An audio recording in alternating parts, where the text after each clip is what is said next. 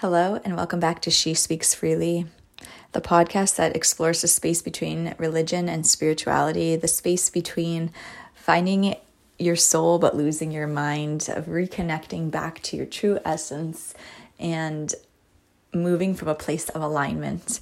Now, this week I am exploring the topic of grief and growth, the ebb and flow between grief and growth, and how they actually go hand in hand. It's almost impossible to have one without the other.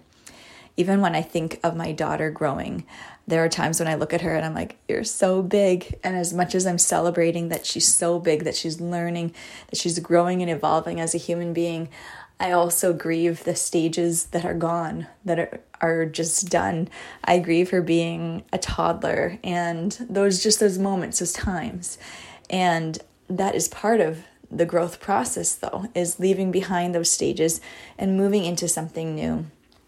Now, the way that the world works, we work in cycles. Even the way the world spins, the moon phases, um, women's menstrual cycles, the seasons, it is all a cycle. And whether it is an annual thing or a monthly thing or a daily thing, um, the way that the world works is through those cycles. So if you imagine a circle, and now sometimes we can find ourselves maybe repeating things, repeating patterns, and we might be like, oh my gosh, when we start to see that, it is a sign to um, maybe take a step back or pause and reflect because really we are the common denominator in our lives. So when cycles keep repeating, it's a time or an invitation um, to self reflect and say, okay, where, what part am I playing in this? But when it comes to that growth in the cycles and making that choice to make um, a difference so that the cycles are not just on a constant repeat, but there is growth in it. Um, what that can look like, and from a personal example, um, every time Christmas rolls around, I feel this sadness and this deep sadness. Like, I wish I could skip Christmas. I would be more than happy to skip over this season. Um, I just feel so raw in it. I feel exhausted. And when it comes back to is about six years ago. Um, no, maybe longer than that. but uh, when I was two months pregnant with my daughter, it was Christmas morning, and her dad, my husband at the time, had said to me um, that morning, Christmas morning, that he was going to be joining the military.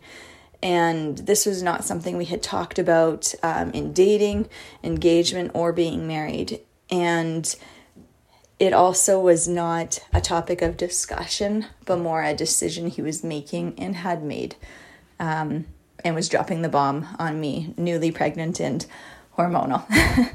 so, needless to say, I did not take that well.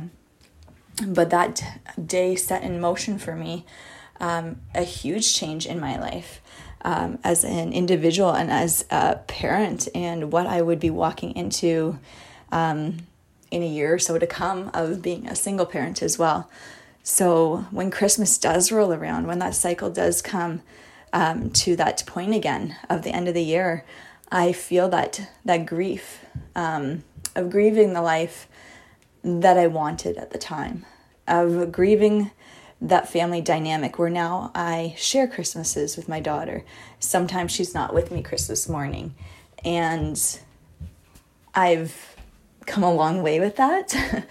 However, I still feel the grief and I allow myself to feel it because it is part of that cycle for me. Where I have grown with that is appreciating the time I do have with her, making Christmas our own, whatever that looks like, choosing to prioritize my peace. There are there have been years where I have not gone to my family Christmas because for me at that time, I just couldn't. it wasn't what was best for me. I needed to um, be in a place where the family dynamic that I wanted was not in my face, um, but I was able to kind of separate myself from that at the time. And I've made some special um, memories since then.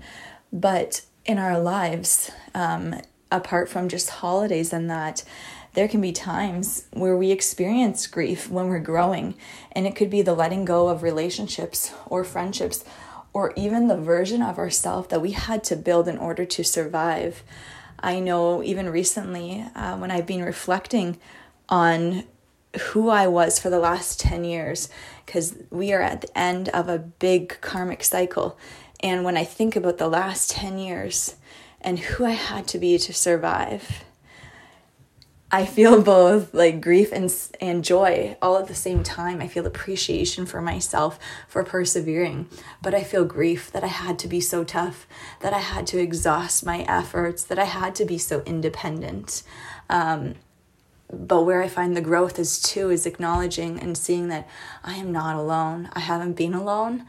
Maybe it hasn't been what I expected, but I have not walked alone.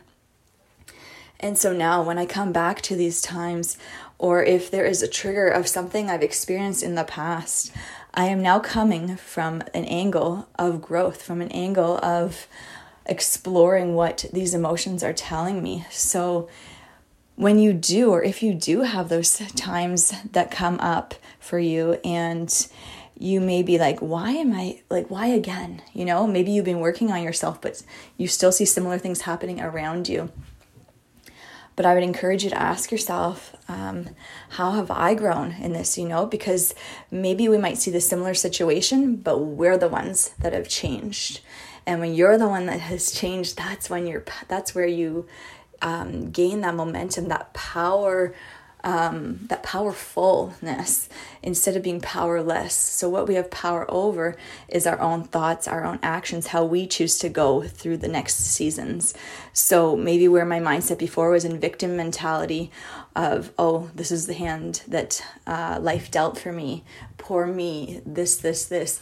Now I say, okay, I see that life redirected me, and it was excruciatingly painful at the time, but I'm so thankful uh, now seeing from this perspective that, oh, the universe, like, um, was looking out for me, where that uh, rejection that I experienced in life turned out to be the greatest redirection of my life. Uh, so, all this being said, is that it is okay to experience both emotions at the same time. Just as a coin is double sided and that coin exists both sides of it at the same time. Both joy and grief can exist at the exact same time. And it is in remaining fluid. And by fluid, I mean not a solid. So you're not stuck in, oh, this is how it is, you know, like, okay, maybe you were wronged. Maybe you were put something through something. But by remaining fluid, you're saying, okay, I see and I accept what has happened, but I also choose to grow from this.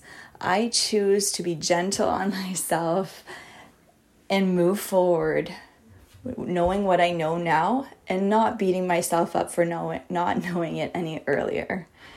So I hope that this um, this time of year, no matter where you find yourself emotionally or physically, that you are able to look back on the last cycle and see where you've grown and acknowledge the grief too. But then, as this new cycle starts in the new year, that you would also celebrate all the growth and allow yourself to be in that flow of grief and growth.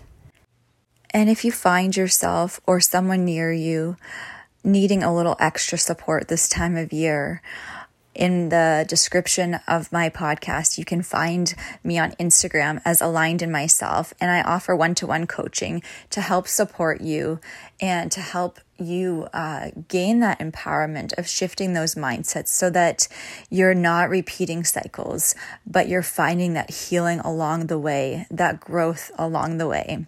Sending you much love and support during this season.